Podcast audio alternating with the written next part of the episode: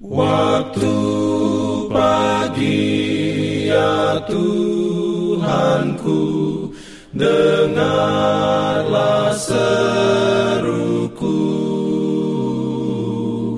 Melayang doa yang sungguh Memandang padamu.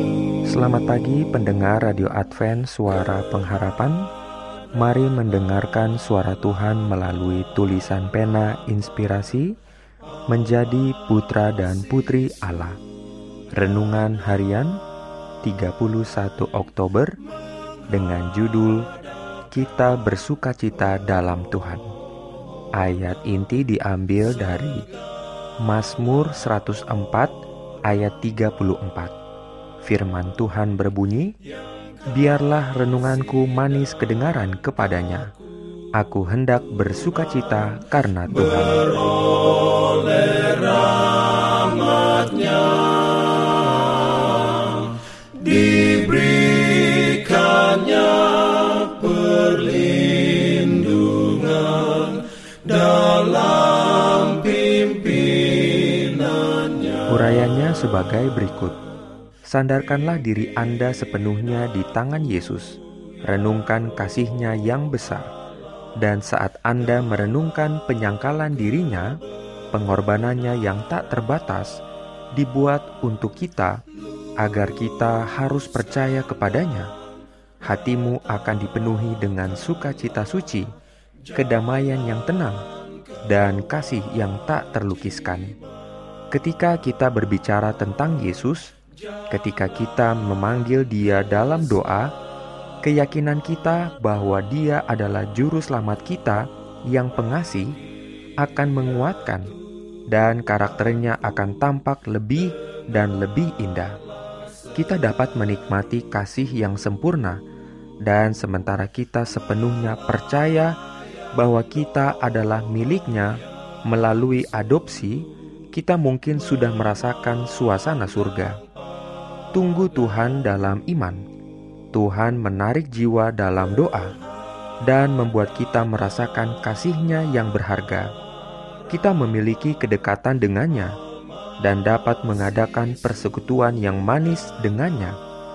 Kita memperoleh pandangan berbeda tentang kelembutan dan belas kasihannya, dan hati kita hancur dan dilebur dengan merenungkan akan kasih yang diberikan kepada kita kita benar-benar merasakan Kristus yang tinggal di dalam jiwa.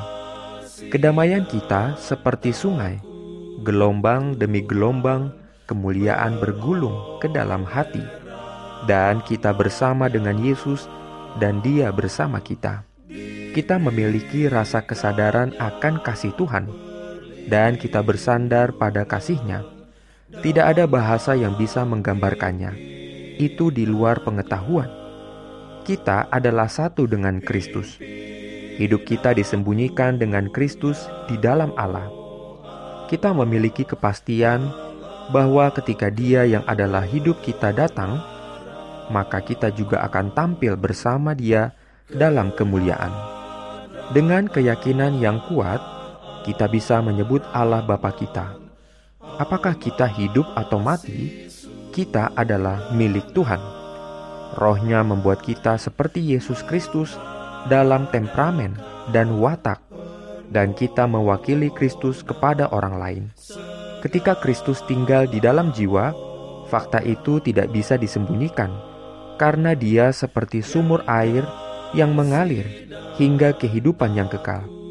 Kita hanya bisa mewakili keserupaan dengan Kristus dalam karakter kita, dan kata-kata kita, pengabaian kita, menghasilkan dalam diri orang lain kasih yang dalam, taat, semakin meningkat bagi Yesus, dan kita menjadikan nyata bahwa kita selaras dengan gambar Yesus Kristus. Amin. Pimpin aku ya roh Allah dalam Jangan lupa untuk melanjutkan bacaan Alkitab sedunia. Percayalah kepada nabi-nabinya yang untuk hari ini melanjutkan dari buku 1 Tesalonika pasal 4. Selamat beraktivitas hari ini. Tuhan memberkati kita semua. Jalan ke